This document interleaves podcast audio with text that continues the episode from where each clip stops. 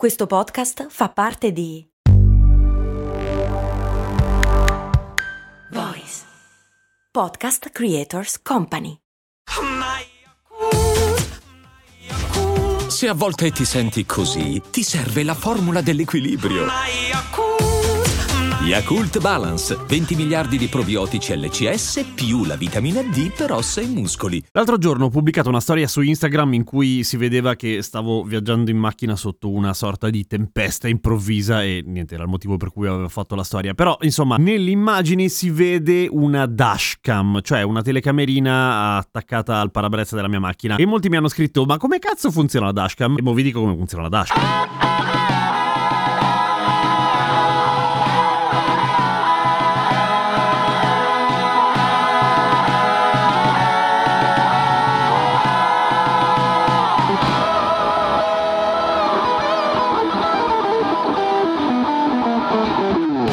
Dashcam vuol dire telecamera da cruscotto e sono diventate famosissime le dashcam, soprattutto su YouTube, quando c'è stata una grandissima diffusione di filmati di incidenti pazzeschi, risse incredibili al semaforo, tutti quanti provenienti dalla Russia. Anche ad esempio le riprese di un bolide, nel senso astronomico del termine, quindi un corpo che attraversava di brutto veloce infiammandosi il cielo, ripreso appunto da una dashcam, sempre in Russia naturalmente. Perché le dashcam erano così diffuse in Russia? Per una serie di problemi legati alle assicurazioni, nel senso che a quanto pareva, a quanto si diceva, sono numerosissimi i guidatori russi che non hanno l'assicurazione RC auto per cui ci si avvaleva dell'aiuto di una dashcam per eh, dimostrare la propria innocenza in caso di incidente, eh, anche perché se non sei innocente che cazzo dimostri? Niente, meglio ingoiarti la dashcam e provare ad addurre scuse poco plausibili. Poi in realtà sono diventate sempre più economiche come accade con la tecnologia e si sono diffuse diffuse in tutto il mondo, dimostrando che in tutto il mondo si guida di merda, mica solo in Russia. Per cui ci sono una marea di canali su YouTube in cui sono raccolti immagini agghiaccianti di traffico italiano di gente che guida veramente de merda. Ora, come mai ho la dashcam e come funziona la dashcam? La dashcam è una telecamerina a una risoluzione di solito non eccelsa, poi dipende anche quanto vuoi spendere, in genere costano un centinaio di euro, ci sono da molto meno e ci sono da cifre esorbitanti naturalmente, che riprende a ciclo continuo quando accendi riprendi la macchina quello che stai facendo. Cioè, meglio, non riprende te, riprende quello che c'è davanti, naturalmente. E a volte la dashcam è doppia, vale a dire registra sia dal lunotto posteriore che dal parabrezza, per cui quello che succede dietro, se qualcuno ti tampona banalmente, sia quello che accade davanti. Di solito hanno anche un GPS o comunque un sistema per registrare la velocità a cui si sta andando, che viene sovraimpressa nel video, e ogni tot, a seconda della scheda di memoria che gli metti, i video iniziano a sovrascriversi, nel senso che se non lo salvi perché non te ne frega nulla, non è che se lo tieni tiene lì, lo butta giustamente via. In più, di solito, le dashcam hanno anche un accelerometro esattamente come quello del cellulare, per cui rilevano sollecitazioni particolarmente brusche alla macchina. In caso di tamponamento, salva automaticamente il video in modo da non sovrascriverlo mai più. E poi ci sono quelle che hanno anche il rilevatore di movimento, per cui, visto che la maggior parte delle dashcam ha anche una batteria, restano in stand-by anche a motore spento e quindi quando qualcuno si avvicina troppo alla macchina registra il video della paranoia di avere tutto sotto controllo. E come mai ho una dashcam? Beh, perché appunto ormai costano relativamente poco e possono essere utili in certe situazioni. Ora, quando possono essere utili almeno secondo la legislazione italiana? Il codice della strada non dice una fava in merito alla dashcam, il che vuol dire che tutto sommato sono tollerate, o meglio, sono legali, non c'è niente di illegale, purché non ostruiscano naturalmente la visuale. In quel caso ti verrà contestato se dovessi fare casino tuo processo. Ma quando servono? Ecco, dipende. Nel senso che se il vigile ti contesta di aver fatto una minchiata, non è che puoi fargli vedere il video e dire no, non l'ho fatta e lui ti toglie la multa. No, cioè quella roba lì, quel video ti può servire nel caso tu faccia ricorso e quindi si vada poi a un certo punto in tribunale. È una menata veramente olimpionica. Ci sono situazioni in cui, ad esempio, invece è più facile tutto sommato. Metti il classico concorso di colpa in cui dici no, è lui il coglione che mi ha tagliato la strada, come lo dimostri con il video. Poi ovviamente la controparte contesterà, dirà che la telecamera non inquadrava bene, che era messa a cazzo, eccetera, però è una prova in più, non è automatico ma sicuramente aiuta. Qual è stato il motivo pratico che mi ha convinto a comprare una dashcam? Il giorno in cui un grosso camion all'uscita del casello di Carugate, maledetto te, mi ha buttato praticamente fuori strada, ma non, senza grossi danni in realtà, però comunque mi sono A. cagato addosso, B. rovinato tutta la vernice del paraurti davanti. Se avessi avuto una dashcam sarebbe stato molto più semplice, nel senso che io ho provato in qualche modo a dire all'assicurazione ehi uno stronzo mi ha buttato fuori strada, era un camion grosso così con scritto tot ma la targa non sono riuscito a vederla. E loro mi hanno detto